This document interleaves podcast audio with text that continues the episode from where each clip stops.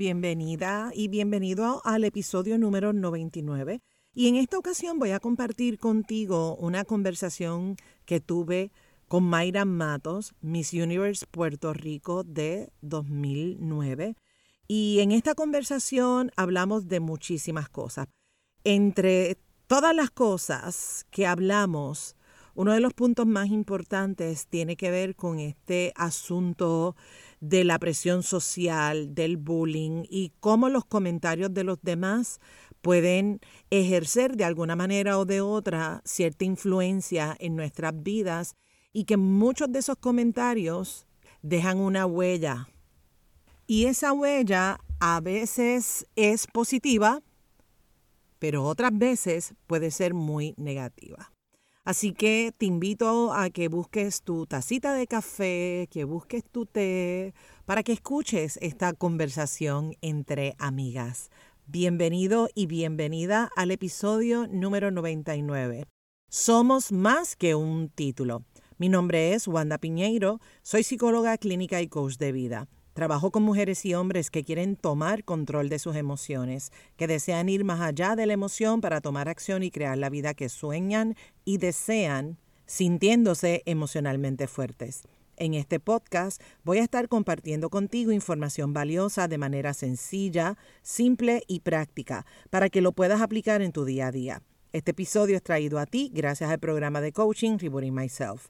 Prepárate Abre tu mente y tu corazón, sobre todo tus oídos, para que escuches y conectes con toda la información que te traigo hoy. Bienvenida y bienvenido a Emocionalmente Fuerte.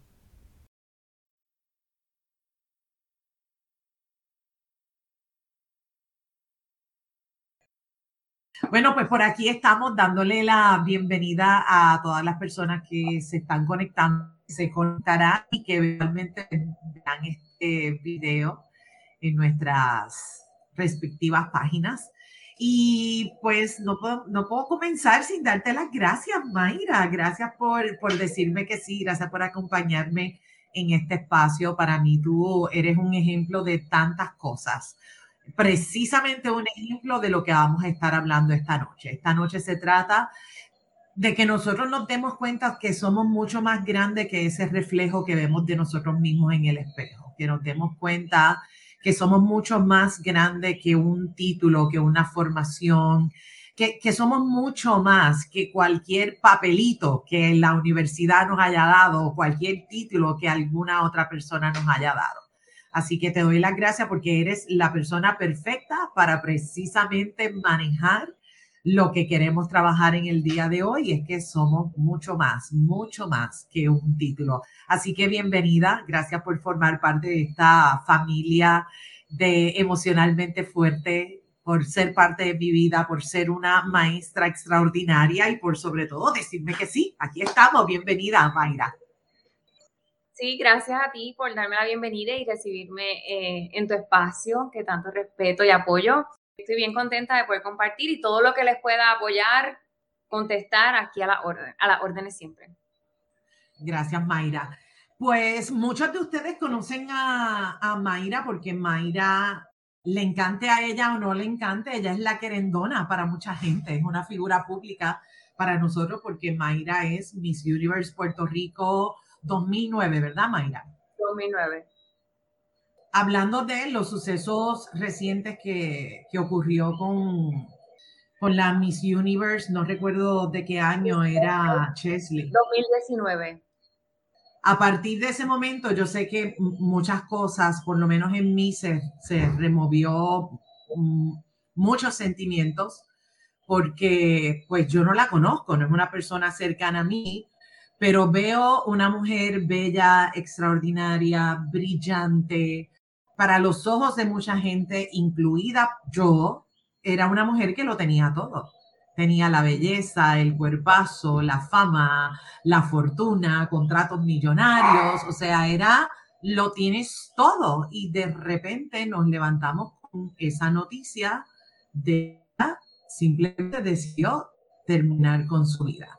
Y entonces se me, se me, revuelve todo porque las razones por las cuales, ¿verdad? Ella toma esta decisión, posiblemente hay otras cosas más también ahí sucediendo, básicamente tiene que ver con este asunto de la presión social y de cómo deben ser las mujeres y lo que representa tener un título como este de ser una Miss Universe, si ganó, si no ganó, este asunto de cómo es posible que gente ordinaria como yo, ¿verdad? Gente como las que está conectada, cómo es que tenemos en nuestra sociedad personas que se sienten con el derecho de invadir la privacidad de otros de tal manera de que cruzan la línea a insultos, a, decir cosas feas, a, inventarse historias reales que no existen. Y si hay alguien que probablemente ha vivido muchas de, de ese venenito de gente que ni siquiera conocemos, pues me parece que eres tú, Mayra. Así que hablemos acerca de, de lo que es ser figura pública, que la gente se cree en el derecho de opinar acerca de tu vida. Y por supuesto, a lo largo de la conversación también vamos a, compartir con las personas cómo tú has manejado esta situación, porque aunque ya no tienes ese, eh, no estás en esa mirilla como lo estuviste en aquel momento, sigue siendo nuestra Miss Universe. Y cada vez que ocurre algo, viene alguien y de la nada saca a Mayra. y te mete en el lío y tú te enteras por la prensa. que hablemos acerca de eso, por favor. Pues primero quiero, ¿verdad? Para ubicar a las personas, eh, establecer que Chesley Christ, Christ en Miss Universe USA 2019 eh, le determinan causa de muerte como y Esto lo que quiere decir es que no, no, fue una, no fue un asesinato, no fue, ¿verdad? Eh, nada ajeno a eso, sino que fue un suicidio. Al salir la noticia, igual, igual que tú, me impactó muchísimo porque yo la veía en Miss Universe, por ejemplo, y la veía en su, en su trabajo, entrevistando artistas tan grandes y de renombre. Es como, wow, todo lo que ella logró y no tuvo ni que ganar mis universo para estar ahí y realmente el, el haber, como mencionaste, tener todo, te, te deja pensando, pero espérate, ella no necesitaba nada, ¿qué pasó aquí? Y ahí empiezan a salir muchas opiniones, ¿no? Que ella se mató porque se dejó de un novio, ¿no? Que ella se mató por esto y lo otro. Mira, la realidad del asunto es que eso lo, lo sabe ella, o sea, eh, su, su alma, su espíritu sabe por qué fue que ella tomó esa decisión. Sin embargo, hemos visto en varias ocasiones, tanto en sus redes sociales como en un ensayo que ella mencionó, la presión social que ella sentía. Y eso es importante traerlo aquí, ¿por qué? Porque esa presión social, que es la que estamos hablando, de lo que, estamos trayendo a la mesa, aunque usted no lo crea, si todo lo hemos vivido en, en, algún momento, y aunque usted no lo crea, lo que alguien te dijo hace cinco años atrás, aunque usted se la haya borrado de su consciente y lo tenga en subconsciente escondido, en algún momento, especialmente en la pandemia, que la tasa de suicidios se disparó, la salud mental se empeoró, o sea, los casos han subido en todo en cuanto a la salud mental, son un trigger. Esos asuntos como la pandemia son un trigger, no sé cómo decir trigger en español, pero hacen que... Disparadores. Eh, agentes de precipitación, disparadores. Exactamente, disparadores que eh, vuelven a tu mente y te salen y cuando tú estás en un momento en donde estás pasando una, e, este revolcón de emociones, sentimientos, depresión, ansiedad, lo que estés pasando, salen a la luz. Y por eso es importante hablar sobre este asunto, porque en mi caso, por ejemplo, cuando como mi Puerto Rico, solamente nada más con empezar, ya principalmente los seguidores de los certámenes son fanáticos. Y a mí, para mí es bien peligroso ser fanático. Yo pienso que deberían haber seguidores y, apoya y apoyadores, pero no fanáticos, porque los fanáticos lo que hacen es ciegamente van a seguir sin analizar, sin razonar, sin filtrar. Y entonces ahí es que se pierde la empatía humana y empiezan a criticar a las chicas y entonces te ejercen una social, una presión social horrible desde tu aspecto físico, que si tu cuerpo, que si estás gorda. Por ejemplo, yo recuerdo empezando a competir a los 15 años, me decían, no, que estás gorda, que tienes que bajar 10 libras. Ojalá yo pesara ahora lo que pesaba en ese momento, no estaba gorda. La misma persona no sabía que yo lo que necesitaba era tonificar. Entonces, esto yo lo aprendo tiempo después, ¿ves? Pero hay que saber, ¿verdad? Y dejarle a los expertos que saben que te digan lo que tienes que hacer. No dar una opinión ahí por, porque te da la gana o, o, tratar de, porque no es tu candidata, tratarla mal. Entonces es bien triste porque todavía es la hora que a veces pasan los años. Wanda, tú no me vas a creer esto. Pasan, de mi reinado pasaron más de ya 12, 13 años y la gente todavía se pelea entre no, debió ganar esta otra, no, que ella no era mi favorita, no, que ella no, y se pelean y yo digo, es en serio, es en serio. Entonces ahí es donde caemos en ese fanatismo ciego que no piensa, que no razona, que solamente vomita lo, ¿verdad? su punto de vista sin ver otros, otros ángulos y vemos mucho, ¿verdad? Eso dice mucho de esas personas. Así que sí hay una presión social bien grande. En el caso de Chesley Chris, ella ya había mencionado que varios de sus seguidores le habían dicho que se matara y también había mencionado que ella le temía a los 30 años. Y mira qué curioso que ella se cae de un piso 29. Es como que yo no quiero subir otro escalón más. O sea, es bien impresionante porque hasta su muerte, quizás ella no lo planificó así, pero, pero deja saber ¿verdad? Ese desespero de seguir escalonando un piso más arriba. Y es ahí donde nosotros tenemos que ir a, a lo que vamos a hablar más adelante, cómo manejar esta situación y qué hacer en momentos que nos sentimos así.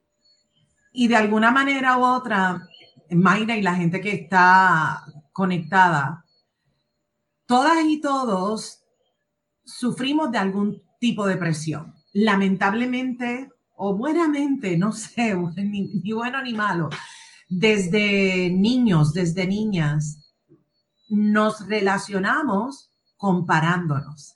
Y comienza con mami papi, sin como decía el chavo del 8, sin querer queriendo, o sea, no era a propósito, pero empiezan estos comentarios de, ay, con tu hermano, con tu hermana era mucho más fácil, es que tú me dabas tanto dolor de cabeza, pero tu otra hermana era tan tranquila. Y cuando vamos a la escuela o vamos al colegio, o sea, tú tienes que sacar, ah, igualito que fulanito de tal o fulanita de tal, o sea, inevitablemente este asunto de la comparación siempre ha existido.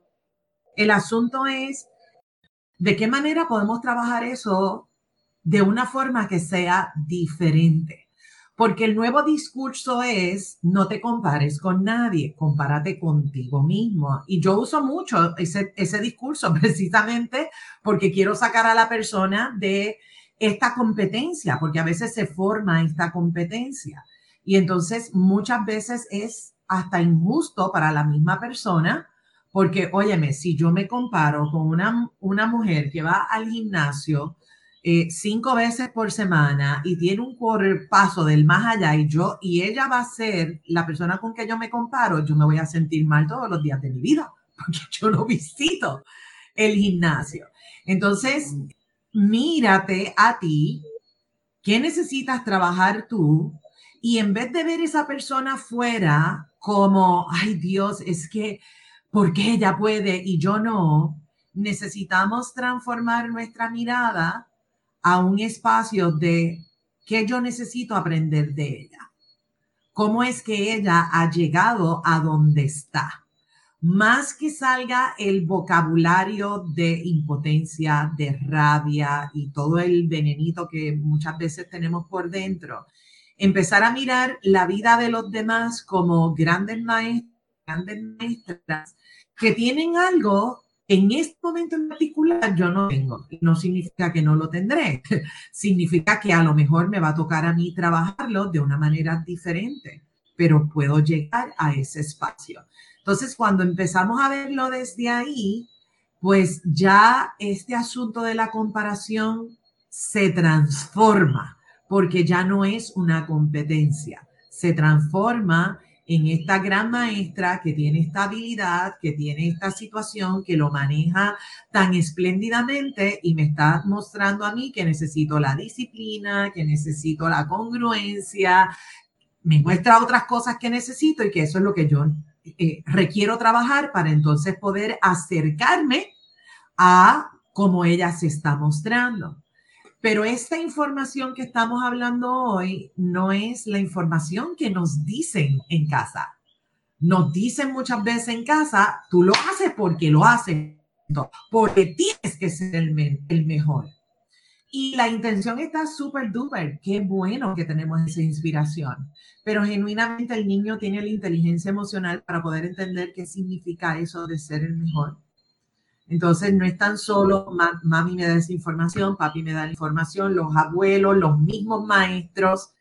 Hoy tenemos esta maquinita bella, la tecnología, ¿verdad? Que tenemos estas vidas tan espléndidas en Instagram y Facebook entonces, en las redes sociales podemos mostrar cualquier cosa y todo el mundo quiere fama y fortuna, pero ¿a qué precio? En el caso de esta joven, eh, era lo que hablamos el otro día por teléfono, lo tenía todo, según nosotras. Desde mis ojos, yo puedo ver que lo tenía todo, basado en resultado, no lo tenía todo. Entonces, se convierte en, en algo importante en algo urgente de detenernos y mirar genuinamente quién quiero ser, qué significan los títulos y cómo yo voy a responder a toda la gente que me está viendo, no porque tenga que responder, sino porque estoy cuidando de él. Wanda, yo creo que también eh, eh, cuando, cuando, hablamos de esa comparativa, el problema estriba en que nosotros no nos aceptamos.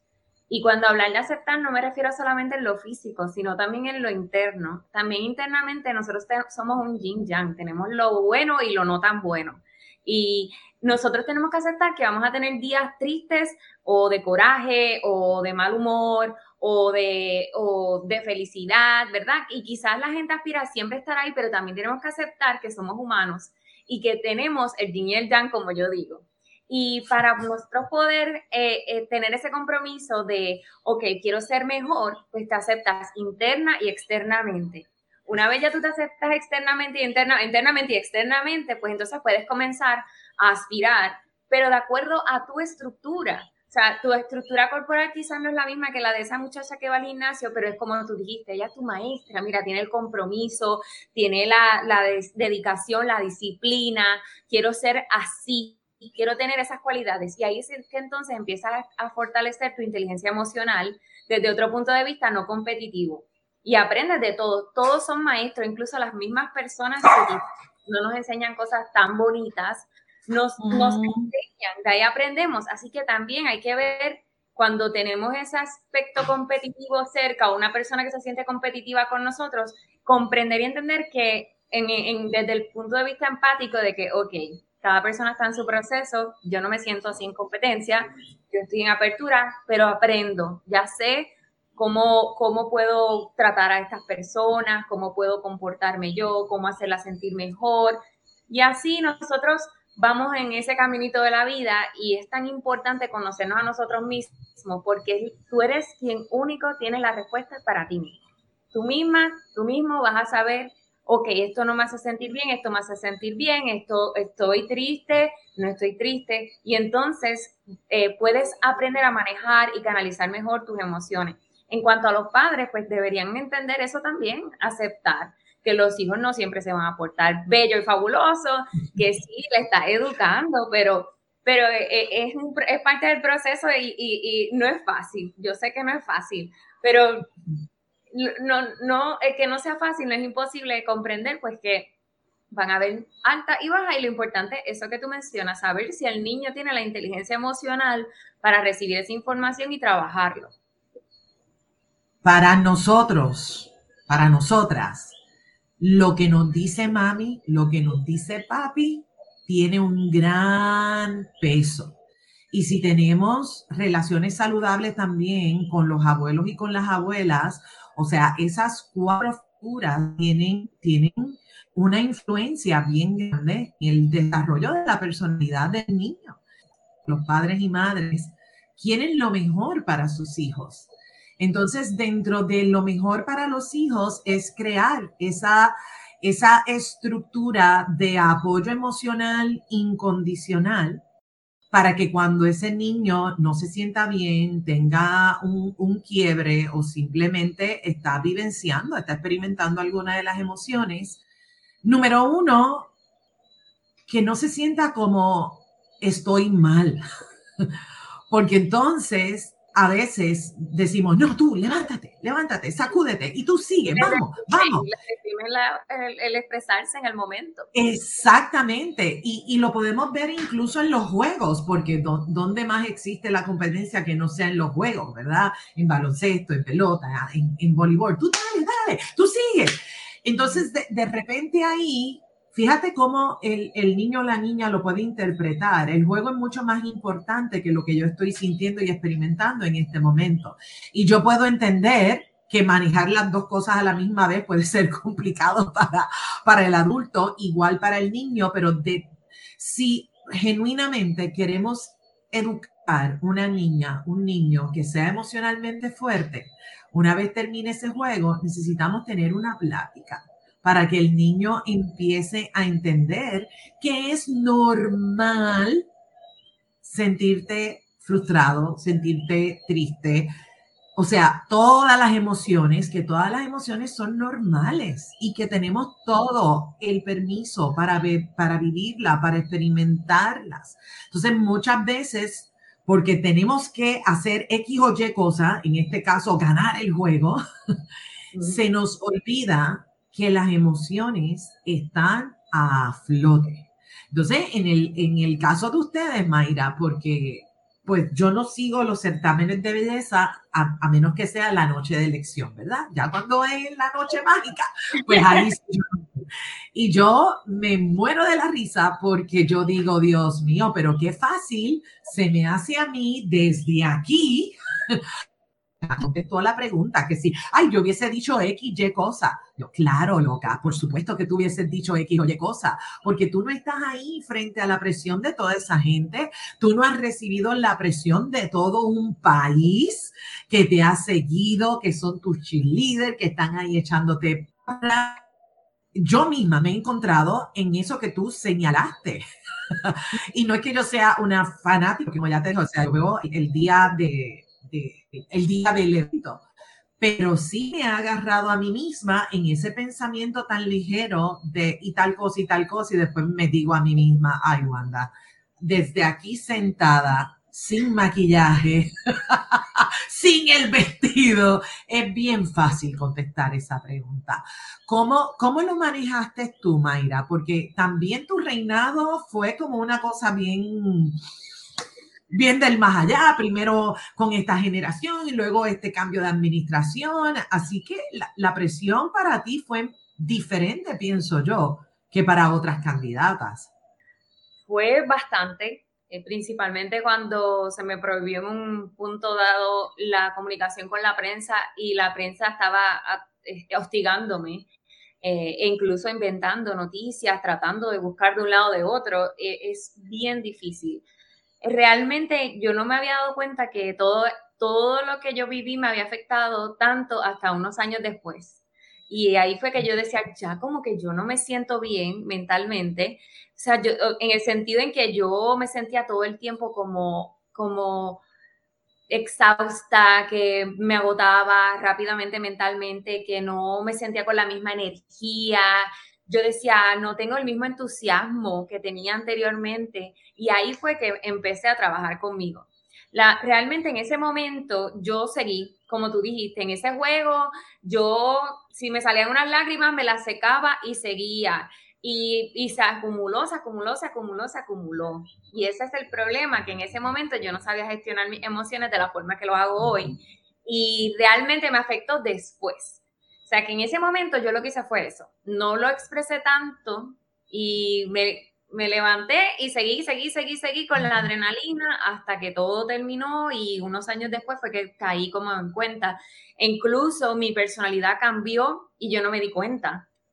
Yo estaba irritada y decía, pero ¿por qué yo estoy así? Y era una acumulación de todo lo que a mí me había pasado anteriormente. O sea, que ya no era la misma Mayra, tranquila, sweet, era, era como estaba visitada, no entendía las cosas y realmente caí en una depresión, pero era porque no lo había trabajado. Y después fue que lo trabajé. Y eso, eso es precisamente lo peligroso de todo esto, ¿verdad? Estamos, yo, yo le llamo la carrera de la vida ese chip de, dale, saliste a ganar, Y un poco hay un discurso de se vale todo. Y entonces ahí es donde necesitamos parar y, y, cuestionar, ¿qué? ¿Que se vale todo? ¿Qué? ¿Y qué es todo? Porque si, si se vale todo, significa estoy poniendo en juego mi, mi estabilidad emocional, mi estabilidad física, ¿verdad? Porque en el caso de, de, ustedes, la reina de belleza, tienen que seguir ahí la dieta y la estructura y los parámetros, o sea, es desde acá yo, yo digo, es absurdo todo eso, pero volvemos, esas son las reglas de ese juego. Tú querías jugar ese juego, pues esas son las reglas de ese juego. Pero lo que no nos damos cuenta es cómo tú te montaste y tú seguiste en ese, en ese juego, aún sabiendo que ya se había terminado el reinado. Pero ya estabas tan acostumbrada porque o es esto o es esto. Punto. O sea, la mente se va o es esto o, no hay nada más. ¿Y cuán saludable puede eso? ¿Cuán dañino puede ser eso? Nos fuimos en ese piloto automático. O sea, tú hiciste lo que hace el 95% de la gente, porque de ahí es que venimos todos. Por eso es que pasamos 25, 30, 40 años en un mismo trabajo. Y después cuando caemos en cuenta, decimos, wow, pero como que se me fue la vida. ¿Cómo es que se me fue la vida y yo ni me enteré? Al menos tú te diste cuenta en ese momento. ¿Y qué hiciste, Mayra? Una vez ya lo primero fue que lo notaste o vino la gente y te dijo, hello, estás ahí como explotando como psiquitraque. O sea, ¿cómo, ¿cómo ocurrió ese proceso de reconocerlo? Pues realmente, primero, yo tenía, yo había abierto una compañía de modelaje y tenía una competencia de modelaje. Y yo me había dado cuenta que eh, no me sentía bien. Y, eh, o sea, como te dije, estaba cansada, extenuada, etcétera pero las cosas tampoco me estaban saliendo bien. Y en el sentido en que no eran los resultados que yo esperaba. Y yo sabía que no tenía la fuerza para seguir caminando. Entonces, basado en esos resultados, yo, la gente no era que me lo decía directamente, pero sí hubo personas que me decían, me decían, pero ¿tú crees que esto está bien? Como yo no me daba cuenta al momento y eso es lo peor, que tú no estás como consciente, aunque a ti te lo estén diciendo, tú no estás consciente, por eso es que les dije, es importante conocerse a uno mismo, porque si tú te conoces, sabes si realmente te sientes bien o no te sientes bien, pero si en ese momento yo no había dado la oportunidad de sentirme a mí misma, de escucharme. Y entonces las personas me decían, pero Mayra, tómalo con calma, o no, este no es el final del mundo, o mira, este, eso no va a funcionar. Y yo, no, claro que sí, seguía. Entonces, no me daba cuenta, estaba bien ciega. Eh, eh, ya estaba ciega, realmente yo no escuché nada, pero cuando no pude más, que realmente me, sentí que estaba en depresión, ahí fue que yo dije, no, dame un momento. Entonces yo empecé a, ir a, una terapia y realmente esa terapia eh, no, me, no me funcionaba como al momento, pero no fue completa. Y yo decía, no, es que, y era que yo tenía tanta carga, Wanda, tanta acumulación. Exactamente, estabas hasta el tope.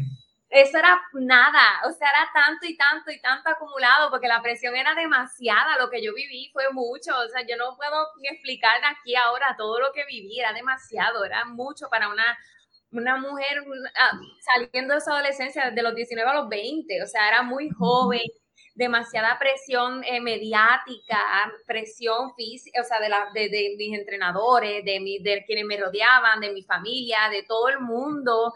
Era tanto, entonces era tanta acumulación que esa terapia pues me ayudaba como temporero. Yo sentía como que no me llenaba. Luego entró a un proceso mucho más profundo de transformación y eso sí me ayudó. Ya en ese momento yo pude todos los nudos que yo tenía en la cabeza, los pude organizar, organizar, organizar y, empezar a ver qué, qué, era lo que yo estaba, quién era que yo estaba haciendo. Y, y, lo que podía hacer si yo ponía de mi parte. Entonces empiezo yo a ser realmente. Y ser es ¿verdad? Conocerte a ti mismo y permitirle que se exprese, que no sea tus experiencias pasadas, ni tus recuerdos, ni tus prejuicios, ni, ni quien tú pretendes ser. Al contrario, es tu verdadero ser, que ya de naturaleza es amor, es bondad, es empatía, es felicidad, trae todo lo bueno, pero todas las experiencias que vivimos se empiezan a acumular hacia alrededor, alrededor y no permiten que tú seas. Y entonces, empecé a establecerme otras metas más alejadas del mundo artístico, porque me di cuenta también, y eso me preocupa mucho con principalmente esta generación Z y alfa que viven pegados al teléfono mucho más que los millennials. Nos achacan a los millennials eso, pero realmente jamás como los Z y los alfa, jamás. Y me preocupa porque realmente un teléfono no es la, la vida. Estar, la fama tampoco lo es el dinero tampoco. Es mejor estar en balance con uno mismo, ese yin y yang que hablé, ahorita, de que de aceptarnos como somos, irme trabajándonos mientras nos conocemos, hasta el punto en que tú te sientas cómodo y puedas vivir realmente. Entonces, ese es eh, al yo haber desatado todos esos nudos, pude darme cuenta de que realmente quería, empecé a tomar las cosas con más calma porque me daba ansiedad también y, y empecé a hacer un balance. Eh, hay cosas que esto es para toda la vida. Tú trabajas contigo para siempre. Por ejemplo, en la pandemia, como todas las personas, también fue un disparo. O sea, cosas que yo jamás pensé, el encierro, me las sacaron, cosas de, de mis 11 años, que yo, de la escuela, que jamás en mi vida me habían llegado a la mente. El mismo proceso. Vamos nuevamente, o, terapia, coaching, todo para establecerme metas. Eh, vamos con emocionalmente fuerte, yo puedo trabajar conmigo, vamos a, todo lo que te ayude, que con profesionales que realmente sepan y certificados, como yo digo, hazlo. Eh, las terapias son muy buenas, o sea, el coaching muy bueno, o sea, eh, los talleres de transformación con personas responsables muy buenos, o sea, todo eso te va a ayudar, porque es la, la forma en la que tú vas a como dijo ahorita, desatar esos nudos y poder seguir escalonando en la vida. Y hay muchos estigmas. Personas piensan, no, porque vas a terapia, estás loco. No, o sea, no tiene nada que ver. Tú lo que, ir a terapia es, vas a ir con, con esta, por ejemplo, la terapia, con una persona, te hacen preguntas y te ayudan a organizarte. Y cuando tú organizas tu mente, ya tú sabes a dónde vas y te sientes bien. Y lo que vas a sentirte bien es lo mismo cuando vamos al doctor tú vas para, para, para curarte. Pues cuando vas a una terapia, porque nuestra mente necesita curarse y con ese proceso de esta persona que te va guiando, te va ayudando a ver las cosas más allá, vas sanando, vas desatando nudos y vas viendo con amplitud la vida y te sientes bien y te vas a sentir bien. Y siempre yo lo exhorto a todas las personas. Yo siempre voy a, yo siempre te llamo y tú lo sabes. yo siempre, mira, y, también les recomiendo a todo el mundo, mira, por ejemplo, siempre recomiendo a Wanda mucho, eh, todas las personas que me preguntan, o sea, es bien importante que no pienses que, por ejemplo, hay personas que lo confunden también con alguna creencia. Tu creencia te puede ayudar a sentirte bien, pero necesitas trabajar contigo, tus asuntos diarios, y lo puedes consultar con una profesional que tiene un contrato de confidencialidad, no va a decir nada, no tienes por qué tener miedo lo puedes expresar, te va a guiar de la manera correcta y te vas a sentir bien. Los hombres, como mencionaste ahorita, desde pequeñitos no los dejan, los nenes no lloran, de adultos no se atreven. Pues mira, la terapia sabes que es mejor todavía, porque en la terapia puedes decir lo que no le te atreves a decirle a tus amigos. Pero ve, o sea, realmente eh, eh, hay, que, hay que trabajarse, esto es para siempre, y, que aunque tú te hayas trabajado en algún punto en tu vida, no quiere decir que no lo vas a necesitar más nada. Al contrario, vas a tener que seguir trabajando más porque los retos van a ser mayores. Al menos de mi parte, así fue que yo lo trabajé. Y lo sigo trabajando. sí, y, y nos toca. Y me toca también a mí, Mayra, cuando yo estoy con mi reguero mental y mi reguero emocional, yo también tengo mi sistema de apoyo, porque sabes qué, es un acto de valentía y es un acto de amor propio. Buscar el servicio que tú necesitas para poder atender la situación que en este momento tú no estás pudiendo resolver por ti misma. Oye, si tu carro se daña, tú no, tú, tú, no lo arreglas, a menos que seas mecánico, ¿verdad? Si eres mecánico o si eres mecánica, pues lo, lo vas a arreglar tú misma. Pero yo soy psicóloga, yo soy coach, y claro, hay unas destrezas y unas habilidades que yo puedo trabajar y puedo implementar, pero igualmente yo busco el servicio. ¿Por qué? Porque yo no me puedo ver a mí misma. Y aunque yo llevo años estudiándome a mí, óyeme, que también los años han pasado por encima mío. y hay situaciones que no son simpáticas y hay situaciones que yo necesito la compañía de alguien. ¿Para qué? Para que me lleve de la mano, porque en ese momento estoy atravesando por un sitio demasiado oscuro y pues me viene muy bien que alguien me agarre de la manita y me diga, ok, por aquí es que vamos. Porque no me va a llevar hasta el final de la manita, me va a soltar la manita. Pero qué bueno saber que me puede agarrar la manita, qué bueno saber que me va a soltar la mano y que yo voy a poder llegar a donde yo quiero llegar porque ni el coach ni el terapeuta lo va a resolver. Porque como dijo Mayra hace un ratito atrás, todas las respuestas las tienes tú. Claro que hay un conocimiento que yo tengo porque ves que soy psicóloga y soy coach, pero tú eres el experto, el experta en tu vida. no sé más que tú de tu propia vida. Tú sabes muchísimo de tu vida.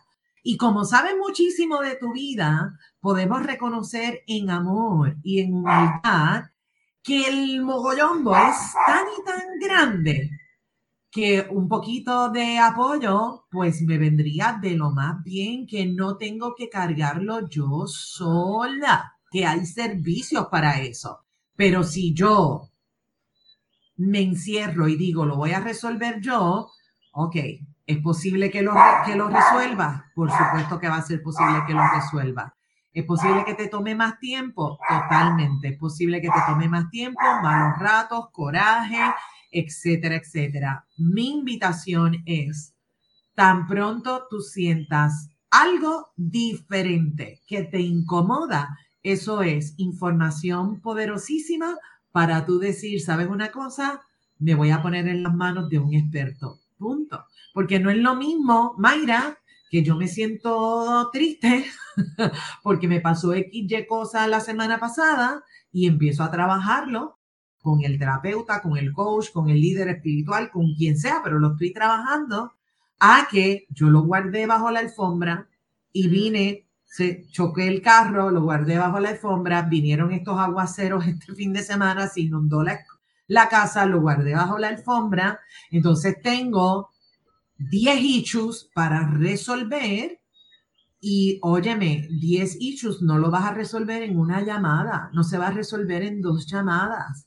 Y esto es también parte de ser emocionalmente fuerte, darte cuenta que ese mogollombo, ¿verdad? Ese enredo, ese nudo que, que Mayra estaba describiendo, no se creó de la noche a la mañana. Esa ya era una onda, que se unió con otra onda y se formó un gran nudo. Y luego vino otra situación y se metió también ahí. Por eso es que te duele la cabeza, por eso es que te da espasmo, por eso es que de repente eh, no puedes hablar porque se te tranca, porque tienes un montón de nudos. Y claro que sí, puedes ir, ¿cómo es que se llama el médico? El quiropráctico, para que te haga clac, clac, clac, clac, clac. Importantísimo, pero oye, necesitas ir al quiropráctico emocional. Y yo soy buenísima, ¿verdad, Mayra? nos dejas derechitos a todos.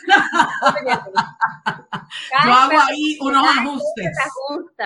Mira, realmente, eh, Wanda, cuando las personas, hay muchas acciones diarias que nos ayudan a sentirnos mejor, especialmente la depresión, como es tomar sol, comer bien, tomar agua, dormir bien. Eso te va a ayudar, eh, correr bicicleta, caminar al aire libre. Todas esas cosas son complementarias, pero yo te garantizo por experiencia propia que aunque tú hagas todo eso, si tú no lo manejas con una persona experta, no es lo mismo y no te vas a sentir igual. Entonces se resisten en muchas ocasiones. si no ves cambios con esa persona, puedes cambiar de, terapeuta, de, de, psicólogo, de coach. O sea, realmente, si no te sientes tú, como dijimos ahorita, tú mismo vas a saber si estás mejorando o si no estás mejorando. Nosotros a veces como que no, yo puedo arreglarme sola, yo no necesito ir a donde nadie, yo no necesito hablarlo con nadie. Eso yo digo que viene del ego y es también inconsciencia de nuestra verdadera naturaleza. Nosotros como humanos eh, nos necesitamos unos a otros. Ninguna persona puede vivir en este mundo sola para toda la, para toda la existencia y preservar la especie de humanos. O sea, nosotros nos necesitamos mutuamente para poder seguir creciendo, para seguir progresando, para seguir comprendiendo la vida. Un libro es conectar con otra persona. Una conversación es conectar con otra persona. Y siempre vamos a necesitar de alguien. La comida que nos comemos, tú no la haces 100% tú, necesitas de otra persona. Así que es importante que tengamos esa conciencia y esa humildad de comprender de que no somos superhumanos. O sea, en ese, podemos ser superhumanos, pero en otros aspectos, pero no somos el superhéroe, esa, esa, ese engaño que nos crea el ego de que no necesitamos a nadie más. Al contrario, siempre debemos tener un mentor, un maestro, un psicólogo, un coach, una persona que te ayude, que realmente esté preparada y que te guíe a seguir hacia adelante y que te sientas mejor porque no, la mente es gigante, es un universo y te puede engañar y tú mismo te puedes estar autoengañando. Así que es mejor que una persona con otro punto de vista te haga ver otras, otra, una amplitud mayor a que tú mismo te creas, ah, no, yo estoy bien. Y realmente la mente no funciona así. No, mira, es, es, entender que estamos en un quiebre emocional, punto. Y cuando, esto es cuando te da gripe, cuando tu cuerpo se enferma, ¿Qué es lo que tú quieres? Acostarte a dormir, descansar, que nadie te hable, que te dejen tranquilo. Cuando estás en un quiebre emocional, cuando es gripe, lo podemos identificar mucho más fácil porque es físico. Cuando es emocional, hay momentos que ni siquiera le podemos poner nombre. Eh, mm. hay gente que no sabe ni siquiera identificar cuál es la emoción. Y si tú me preguntas a mí, eso es una bandera roja porque eso me deja saber que tu gestión emocional ha sido pobre y no ahora, sino por mucho tiempo. Necesitamos empezar a llamar las cosas por su nombre. Y también necesitamos salirnos un poco de la generalización, porque también el lenguaje y, parte de esto del bullying y la presión social es que mírala a ella, es una esquizofrénica, es que mírala a ella que está bipolar, es que está deprimida, que está ansiosa y damos unos diagnósticos que son diagnósticos psiquiátricos, mi gente. O sea, no todo el mundo que tú piensas que es bipolar es bipolar. no todo el mundo que tú dices que está deprimida está deprimida. Posiblemente lo que está es triste. Y de triste a deprimida hay todo un parámetro, ¿verdad? Unos criterios clínicos para decir en efecto, tienes este diagnóstico. Tenemos que tener mucho cuidado, porque como decía Mayra, alguien hace un tiempo atrás me dijo, mírala a ella, una bipolar. Entonces, alguien en el patio de la escuela escuchó que aquel me dijo bipolar, de repente se unieron todos y me hicieron bullying. Hay palabras que simplemente, mi gente, necesitamos ser bien cuidadosos cuando salen de nuestra boca, porque no sabemos el impacto que esa palabra va a tener en la vida del otro ser humano.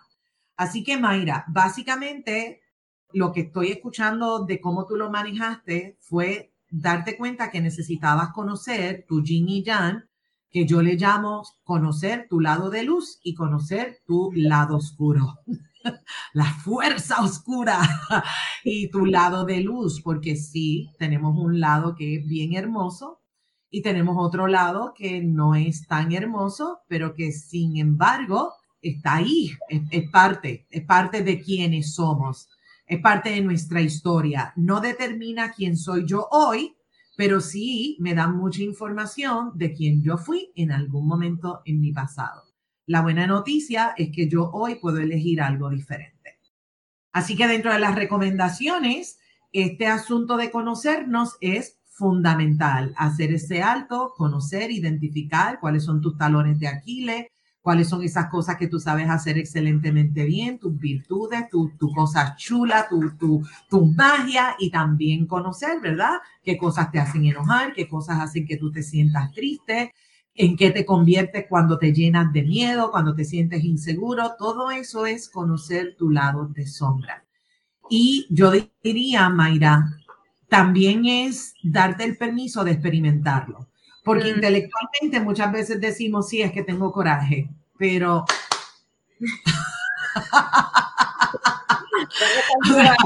hay gente me dice, sí, Wanda, que tengo coraje y su cara es como, y yo, pero tu cara como que no se ha enterado. como el síndrome de drooping. pues realmente eh, eh, es bien importante que empecemos un por ciento diario te va a ayudar a hacer un 100% en 100 días.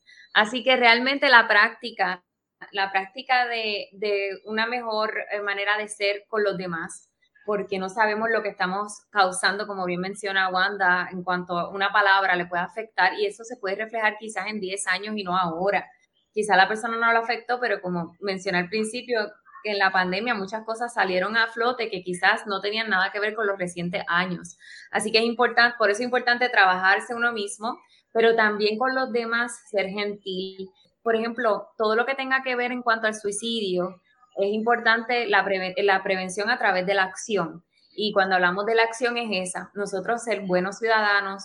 En el septiembre 10 es el día de la prevención del suicidio vestirte con tu camisa amarilla, dejarlo saber a las demás personas, o sea, que no están solos, que tienen apoyo, que hay solución, que el suicidio es una solución eterna para los problemas pasajeros, que realmente es un proceso y, y que si nosotros ponemos de nuestra parte, tanto nosotros los que estamos estables como aquellos que nos necesitan, va, vamos a bajar y disminuir esas tasas de suicidio y vamos a poder ayudarnos unos a los otros porque nos necesitamos. Y para eso estamos, para ayudarnos y para concientizar y para prevenir y para accionar, que es lo más importante. Pero como dije, la acción es la clave, un por ciento un día a la vez. O sea, poquito a poquito vas haciendo un resultado gigante, pero hay que ir... Se va llenando el pote. Sentado, sentado, se llena el pote. O sea, es una, a veces pensamos que, que algo pequeño como déjame hacer una llamada es, es algo poquito, que como, ay no, ¿qué, ¿qué hago yo haciendo una llamada? Sin embargo, una llamada puede representarlo todo para la otra persona. Entonces, básicamente, conocernos, conocer nuestro lado lindo y nuestro lado feo, darnos permiso de experimentar esas emociones, el trato debe ser un trato gentil para ambos, ¿verdad? Gentileza, yo que estoy afuera con los demás, tratar a los demás con respeto, con amor, con gentileza y también nosotros mismos cuando estamos atravesando una crisis, un momento de dolor, es importante que nos tratemos con gentileza porque a veces sacamos el látigo o a veces se nos activa la soberbia y el orgullo y decimos yo puedo solo. Entonces o sea, necesitamos activar esa gentileza y ese amor porque eso nos lleva a establecer un sistema de apoyo que sea sólido, un sistema de apoyo que no importa que mi mente me diga que es una estupidez lo que yo estoy pensando, yo me siento en la confianza de llamar a esa persona y decir, estoy atravesando por X, Y cosa. Eso por un lado. Y por el otro lado también, Mayra, estamos, como tú mencionaste, muy ensimismados con el celular. Estamos anestesiados con las redes sociales, con Netflix, con la película. Y todas esas cosas son buenísimas, son recursos que, bueno, aquí estamos usando ese recurso. Así que, que qué genial que todo eso esté. Pero saben una cosa, al final del día, la serie de Netflix no va a salir del televisor a darte un beso y un abrazo y a decirte todo va a estar bien no va a estar allí para meterte en la ducha en ese momento que tú no quieres hacer absolutamente nada, ni siquiera bañarte. La gente de las redes sociales no, no te van a sacar de ahí. Es tu sistema de apoyo. Así que toda esa gente que, que son fuertes, que son o que se muestran, que son bien fuertes y tú dices, ay, wow, yo no sabía que ella estaba pasando por, eso, como pasó con la, la Miss USA. O sea, la gente se quedó sorprendida. Y cuando tú miras sus redes sociales, la mujer dio señales por todos lados, había señales. Pero estamos tan metidos en nuestro rollo y como ella lo todo, y ahí es donde nos vamos, es que yo hablé con ella, yo, yo la vi, se veía tan bien, es que ella es tan fuerte, él es tan fuerte. Pues sí, es verdad, la gente fuerte tiene todo el permiso de cagarla. La gente fuerte tiene todo el permiso de quebrarse, porque caray, es que no estás hecho de palo, no estás hecho de piedra, no estás hecho de cemento, eres un ser humano y van a suceder cosas que te van a quebrar y tienes todo el permiso de sentirte mal. Y mal puede ser triste, defraudado, decepcionado, enojada, etcétera, etcétera. Tienes todo el permiso. La familia, los amigos, que cuando vienen los casos de suicidio se sienten el sentimiento de culpa aflora, porque ¿cómo no lo vi? ¿Cómo no me di cuenta? Pues sabes una cosa, conecta con la gente de tu vida con más frecuencia. Recojan aire, coman, comen con personas diferentes en la semana, un almuerzo, vamos a cenar, algo económico, pueden cocinar juntos, no hay que ni, ni, ni invertir. Realmente es importante nosotros mismos poder crear ese, ese círculo de apoyo, como bien dice. Exactamente. Y, y, es algo sencillo, algo simple, una llamadita, no porque la persona tú piensas que lo necesite, es porque ahí estamos. Estaba diciéndote, Mayra, que a mí me encanta cuando alguien me llama y me, pregunta, pero me pregunta en serio. ¿Cómo tú estás, Wanda? A veces me hacen la pregunta hasta tres veces. ¿Cómo tú estás? Exacta, por, eso te digo, me lo preguntan en serio. Exactamente. No es el saludo de, ay, hola, ¿qué tal? ¿Cómo tú estás? Y, y seguimos. Y yo valoro tanto cuando me hacen esa pregunta porque para mí eso, yo lo siento como una manifestación de amor y de cariño. Y es como, ay, qué bueno, gracias, gracias. porque mucha gente también, yo sé, mucha gente dice, es que tú así tan fuerte, pues yo pienso que nunca te pasa nada. Y yo, pues me pasan muchas cosas, fíjate. porque somos todos seres humanos me pusieron aquí esta pregunta, ¿cómo podemos apoyar a una persona con eh, depresión? Y aparentemente se mira bien. ¿Quieres contestar tú o la contesto yo, Mayra? Podemos hablar un poquito de las dos. Yo creo que, que obviamente preguntarle a la persona es lo primero, saber realmente lo que la persona siente y, crear esa, esa, conexión con la persona. Estar, estar presente. Si no estás presente con la persona, se puede ser, puede ser un espacio, ¿verdad? Eh, en, que, en que la persona pues tome decisiones fallidas como quitarse la vida o, sentirse aún peor, eh, ayudarlo a conectar con ayuda. Pero ese es el proceso, ¿no? Es, es, darle ese apoyo mientras estás presente, como tú dijiste, preguntar cómo tú estás. Eh, vamos a comer, eh, y vas poco a poco ganándote la confianza hasta que, ¿verdad? Al menos eso es lo que pienso, pero tú también nos darás un poquito más de luz de poder eh, mantenerlo un espacio seguro en el que pueda empezar a expresar sus emociones, entonces conectarse con las personas indicadas para que te vaya a terapia, para que pueda este, eh, salir, ¿verdad? Expresar, sacar todo ese nudo que tiene y obviamente darle seguimiento, porque es capaz que entra a terapia y te olvidaste de la persona, que le vas a a, ¿cómo se dice eso? O sea, lo, y lo, tumbaste. O sea, la persona necesita un abrazo, necesita ayuda, necesita todavía ese apoyo. A eso al menos yo, en mi experiencia, lo que usualmente hago, pero Wanda quizás puede abundar un poquito más. Mira, eh, la, depresión lo que hace es que básicamente la persona tiende a aislarse el lucir bien, el, eh, como mencionas aquí, aparentemente se mira bien, se ve bien, eso es un mecanismo de defensa porque nuevamente estamos en, el, en la carrera de la vida y desde bien chiquito nos enseñaron, no importa lo que te pase, tú te sacudes, te levantas y sigues caminando como que todo está bien y vas para el trabajo y vas para la escuela porque la vida sigue. Y ese chip, aunque lo hayamos trabajado, como quiera está aquí, está aquí detrás y está muy bien sembrado. E, eliminar ese chip, hay, hay que hacer un trabajo eh, intenso para, para eliminar ese chip y como quiera se va a quedar un 5% ahí en tu cabeza, porque nos acostumbramos a vivir en esa carrera de la vida. Así que una de las cosas que puedes hacer, como bien dijo Mayra, es sacarla, sacarla a la luz, como ella dijo, vamos a comer, vamos a cenar, platícame. Y lo que necesita una persona que, según tú, está en depresión, porque no, no podemos asumir que en efecto sea depresión, ¿verdad? Pero según tú estás viendo ese cuadro, una de las cosas que puedes hacer es en arroz y habichuela, peritas y manzanas, decirle, oye, he estado observando esto de ti.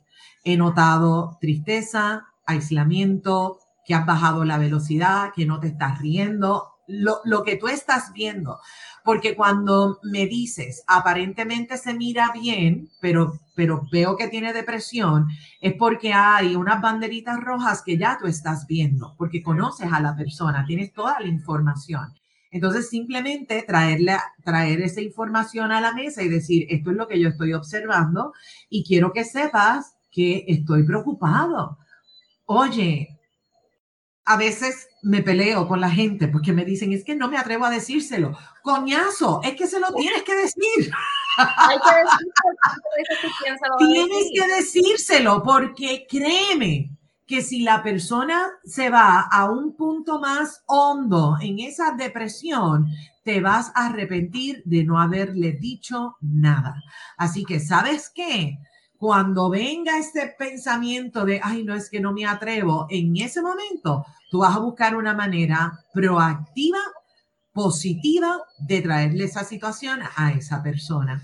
Y si esa persona no te escucha, que es probable que no te escuche porque volvemos cuando estamos en dolor, no queremos sentir el dolor. Cuando a ti te duele la cabeza, ¿qué tú haces? Te tomas un analgésico, porque no queremos sentir el dolor. Emocionalmente es exactamente lo mismo. ¿Cuál es el analgésico? Me, me trago mis sentimientos, me trago mis emociones. Mucha gente lo maneja así, otra gente lo maneja a través de la agresividad.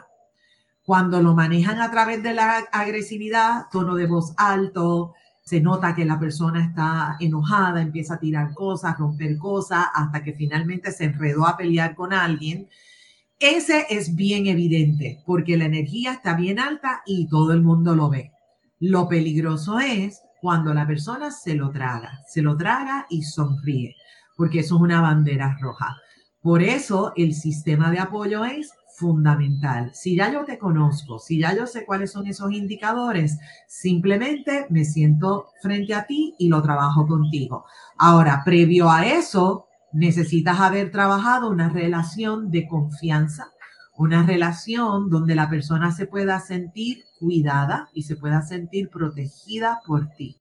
Porque cuando estamos en el quiebre emocional, no estamos no confiamos ni en nosotros mismos, no confiamos en nosotras, punto. Como si no confío en mí, ¿cómo rayo voy a confiar en otra persona? No confío. Y no confío nuevamente porque estoy en dolor y el panador no funciona para eso. lo que uso para anestesiarme no es lo suficientemente poderoso para que se me quite el dolor. Por eso es que lo que tú has estado mencionando varias veces a lo largo de esta conversación, buscar el servicio que tú necesitas es otra de las recomendaciones. Ve a terapia, ve al médico. O sea, si a ti se te daña el carro, ¿a dónde tú vas? Vas a un mecánico. Si tú tienes hambre, ¿a dónde vas? vas a un colmado, haces compra o vas a un sitio y te lo comes. Por lo tanto, si tienes un quiebre emocional, coñazo, ¿a dónde vamos? Se creó un estigma, incluso también muchos de los doctores hace unas décadas no sabían nada de la salud mental. Esto era, esto es un tema que cada vez va tomando más auge y por eso estamos aquí, para que se siga expandiendo el conocimiento de que la importancia de la terapia, eh, hay personas también que lo desvían eh, utilizando drogas o utilizando algo, algo, ¿verdad? Para, como tú dijiste, adormecerse, porque no queremos sentir el dolor y es que no aceptan que dentro de sí tienen ese, lo que yo le llamo el nudito. Hay que trabajar ese nudo para que salga la extensión y tú también te extiendas en el mundo. O sea, expandas ese amor, expandas ese amor propio, esa fortaleza a tu ser es un estigma que hay que eh, quitarnos ya del camino, ese prejuicio, las terapias son para los locos o, tienes un problema si vas a terapia. No, al contrario, los que no van a la terapia son los que tienen los problemas porque no los pueden manejar, no saben cómo manejarlos. Si todas las personas fueran a terapia, yo estoy segura que el mundo fuera otro y estaríamos súper chéveres porque estaríamos dándole mantenimiento al cerebro. Es como ir al gimnasio y es ayudarle a estimularle a que sepa cómo manejar las situaciones, qué, qué decisiones tomar en, en verdad, en, diferentes aspectos y problemas que van a suceder. Así que esa es mi recomendación siempre. Y lo otro, Mayra, que yo me imagino que en su momento eh, tú lo hiciste, y es que eh, si, si ya me conozco, si estoy experimentando mi emoción, si estoy siendo gentil conmigo, con los demás, si tengo mi sistema de apoyo ya armado, eh, eh, busqué el servicio que yo necesité buscar, lo próximo es toma distancia de la gente que te drena emocionalmente. Toma distancia de esa gente que son, que, que están lastimándote. ¿Verdad? En, en, caso de las redes sociales, yo me imagino que tú bloqueaste un montón de haters, porque, o sea, ¿por qué me los tengo que aguantar en mi red social? No, pues si no te caigo bien, dale el botón de un follow, ya está. ya también se complican, es como, ya, ni, pienses en mí, ¿por qué me mencionas tanto? Eh, y también es, es, bien impresionante cómo se atreven, en dónde, de dónde surge el sentirse autorizado a escribirte por inbox, a acosarte, a taguearte en comentarios desprestigiándote, o sea, despellejándote también, porque a veces hasta eso, o sea, comentarios absurdos. Y realmente es como, es importante que nosotros estemos centrados en unas metas personales, en mejorar y en esa empatía para eso mismo, para que no tengamos la necesidad de querer hablar de los demás o de querer tratar a los demás. Cuando tú estás bien contigo mismo, todo, no, no te vas a, a querer meter con los demás ni a tratarlos mal porque estás tan bien que no necesitas eso. Y ahí es donde la persona se refleja a sí misma, ¿no? De lo que está viviendo, es la ley del reflejo. O sea, e, es, es bien profundo, pero es posible que todos trabajemos día a día con nosotros y con ayuda cada cierto tiempo porque la vamos a necesitar. No somos eh, los mega super extra héroes humanos para poder este, eh, manejar nuestra salud mental. Es, es tener la suficiente humildad de aceptar de que necesitamos ayuda. Así es. Y que es un acto de amor y de, valentía reconocerlo. Y, eso nos lleva a la próxima recomendación. Y es que tú eres tu prioridad, tú eres el recurso más importante de tu vida. Entonces necesitas repetírtelo una y otra vez. La persona más importante de mi vida soy yo. Tú eres el protagonista de tu vida. ¿Cómo quieres vivir tu vida? Entonces, rodéate de personas que, que nutran esa vida que tú quieres vivir. Haz la diferencia, apoya a los demás sé interrupción si tú ves que una persona eh, está como eh, nos escribieron en los comentarios, se está viendo de esta manera, acércate, apapacha a esa persona, dale una muestra de amor, de cariño, o sea, dale un toque, no tiene que ser, a veces nos complicamos porque pensamos que tiene que ser algo de todas las semanas, mira, una llamadita mensual, una llamadita cada tres meses, o sea, es simplemente, aquí estoy, aquí estoy. Sin embargo, necesitas también reconocer que tú eres el personaje principal de tu propia historia. Por lo tanto, escribe una historia que sea espectacular, que sea extraordinaria para ti. El dolor es parte de la vida. Vamos a pensar que todo va a ser fresitas con chocolate, porque bueno, ¿qué te puedo decir? No todo el mundo le gusta la fresita con chocolate. Así que en la vida vamos a tener diferentes momentos. Sin embargo, te toca a ti poner límites, te toca a ti poner las fronteras, porque si tú no detienes lo que no te gusta, la otra persona va a seguir escalando, escalando, escalando. Te va a tocar a ti poner ese alto. Y vas a poner ese alto precisamente porque tú eres importante y porque tú eres la protagonista, el protagonista de tu vida y con tu vida nadie juega. Punto. Porque te amas lo suficiente como para decir, ¿sabes qué? Esto lo puedo tolerar, pero esto, chao pescado. Esto es algo que yo no me voy a aguantar y que yo no me voy a tolerar. Estás en todo tu derecho de vivir todas las emociones, de experimentarlas todas, de equivocarte y también respirar profundo, mirarte en el espejo y decirte diantre a la verdad que mira, la cagué. Hice tal cosa, esto me quedó bestial, me quedó brutal, espectacular, pero esto mm, no me quedó tan bonito. O sea, somos seres humanos, algunas cosas van a salir muy bien, otras van a salir excelentemente mal. Es parte de la vida y necesitamos hacer las paces con eso. No somos perfectos. Yo no lo soy, Mayra no lo es, y tú que estás ahí viéndonos y escuchándonos, tampoco lo eres. Así que necesitamos amarnos, y trabajar con ese lado oscuro que no nos encanta, que no nos fascina, trabajar con esos nudos que Mayra ha estado señalando en la noche de hoy, trabajarlo no porque nosotras te lo estamos sugiriendo, sino porque tú eres el protagonista, eres la protagonista principal de tu vida. Así que la gente que está conectada, si tienen alguna duda, alguna pregunta, escriban, escríbanla por ahí. Eh, si tienes una recomendación, porque aquí Mayra y yo hemos compartido nuestras experiencias, pero si tú tienes una fórmula de cómo manejar esta situación y quieres compartirla con nosotras, escríbela por aquí en, los comentarios. Eh, tenemos aquí personas que nos, nos están saludando. Lilian, un abrazo, gracias por estar conectada. Mari Carmen ha estado validando muchas de las cosas que hemos estado diciendo por aquí. Sara, cuando estábamos hablando de aquella, de la bipolar, la esquizofrénica, Sara puso, vamos a ver si lo puedo poner, Sara puso, se te olvidó la mujer, déjala que es loca.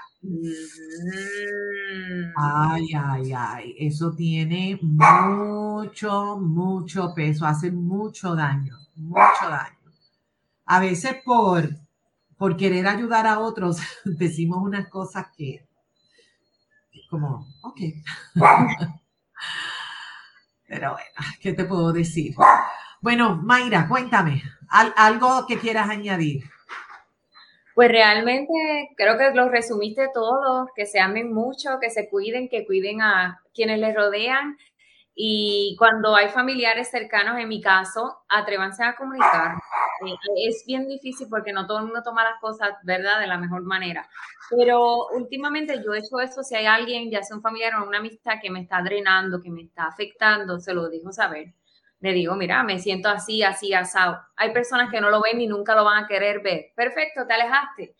Y es como Wanda dice, te alejas, te tomas tu espacio, te tomas tu tiempo y cuando vaya a haber una situación eh, familiar, no se tomen personal lo que esa persona haga, porque realmente cuando una persona te hace eh, ese tipo de daño, que te quiere drenar, que te quiere quitar la energía, es el problema de la persona, no eres tú. Así que es importante que tengas esa fortaleza todo el tiempo para que no te drene. Tú escoges quién te va a drenar y quién no.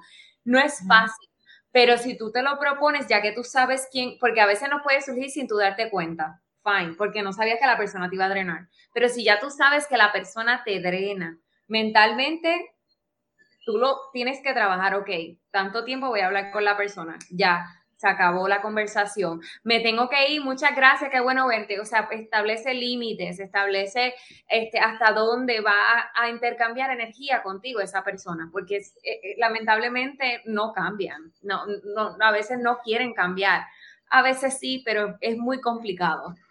Esa decisión. Oye. Y, igual, Mayra, que nos entra el síndrome, que yo lo hablé en alguno de los, en algún episodio del, del podcast, de la reparadora entonces nosotros queremos reparar a la gente. Entonces es, óyeme, no te corresponde. Exacto. Yo no entiendo. Entonces le, le, insisten a la persona que quiero ayudarte, quiero hacer esto y no, y haz lo otro. Mira, no, no te, no, es que estás gastando energía en que puedes utilizar en un proyecto personal o hasta en ti misma y en tu familia en vez de la otra persona, no, no se puede, no se puede cambiar el mundo. por, eso mismo, por eso mismo es que te drenan, porque eh, eh, estás, estás cayendo tú en ese juego. Y parte de conocerte es identificar precisamente eso. Óyeme, ¿por qué estoy yo cayendo en este juego? ¿Por qué tengo yo esta necesidad de estar rescatando, de querer reparar, de darle instrucciones a la gente? O sea, te, toca a ti y si te está drenando, simplemente reconócelo. Dile, ¿sabes qué? O sea, contigo, primero reconócelo contigo. Me siento de X, de Y manera. Me siento cargada o me siento negativa, lo que sea que estás experimentando. Importante que lo identifiques en ti. Y una vez lo identificas en ti, entonces la acción, que Mayra lo dijo y me encantó cuando lo mencionó, saber no es suficiente, nos toca tomar acción. Entonces ya tengo el conocimiento, entonces me toca, me toca actuar. Y como dice aquí Sara, definitivamente necesitamos tener empatía o al menos compasión por la otra persona. Soltar nuestra razón, soltar que tiene que ser de X, manera y permitirle a la otra persona a que sea. Y sabes una cosa, de la misma manera que nosotros aprendimos a cantazo limpio, ¿verdad? Porque nos caímos, porque muy bien nos dijeron, por ahí no te metas, pero nos metimos por ahí, pues cada quien va a vivir su propia experiencia. Pero qué bueno saber que cuando toma el camino de regreso, tú estás ahí sentado con una botellita de agua y la toallita para secarle el sudor y para que se pueda refrescar la persona y que sepa que tú estás ahí para acompañarlo, que estás ahí para acompañarla. No nos toca juzgar a nosotros, no nos toca criticar, mi gente. eso es algo que necesitamos. O sea, no somos ni mejores ni peores. Somos seres humanos. Somos individuos, punto. Somos, simplemente somos. Y desde ese espacio de ser, simplemente trata a la otra persona con dignidad, con respeto, con la misma dignidad que tú quieres ser tratado, que tú quieres ser tratada, con el mismo respeto que tú quieres que te traten a ti y que traten a la gente de tu vida. Así que yo no tengo nada más que decir, Mayra. Creo que, mira, nos excedimos. Dijimos que íbamos a estar aquí como unos 35 minutos, más que 35 minutos dijimos. Y ya llevamos ahí un montón. Gracias, gracias Wanda, gracias a todos y a todas eh, los que se conectaron. En gratitud, siempre cuentan con, con, mi, con mi, mi tiempo y mi espacio, Wanda, para cualquier otra situación. Así que es importante que nos amemos, que amemos a los demás y que sigamos conociéndonos a nosotros mismos. Así mismo es, así mismo es. Gracias, Mayra, por, por ser la reina de muchos de nosotros. Gracias por tu ternura, gracias por tu, por tu amor, pero sobre todo por tu humildad y por, por esta honestidad de, de, compartir con la gente que nos está viendo y que nos está escuchando tu, tu experiencia. El camino no fue el más fácil del mundo, sin embargo, fue un camino que lo transitaste con mucha gracia y con mucha elegancia. Gracias, gracias. Y, fue necesario para construir la, la Mayra que eres hoy. Definitivo, definitivo. Sí. Así Le agradezco todas estas experiencias porque realmente me ayudaron muchísimo. No es fácil e igualmente a cada persona en su hogar, todas las experiencias, aunque parezcan negativas o no tan buenas, realmente en un futuro o te ríes o te, o te, o te sientes orgullosa de ti por, porque realmente pudiste y que, y que no era el fin del mundo, era algo temporero que iba a pasar y que tuviste la valentía de enfrentarlo. Así que eso es lo importante.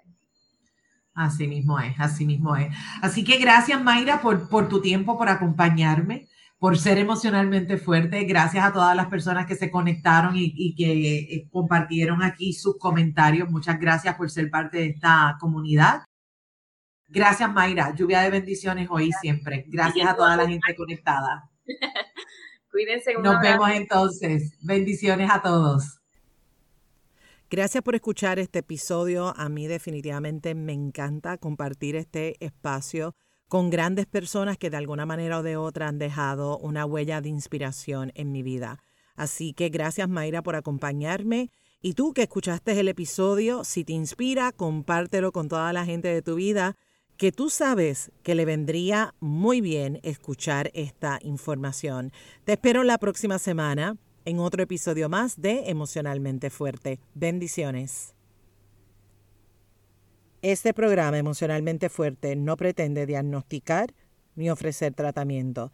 La información que se facilita no debe considerarse un sustituto de la atención o el tratamiento terapéutico o psicológico.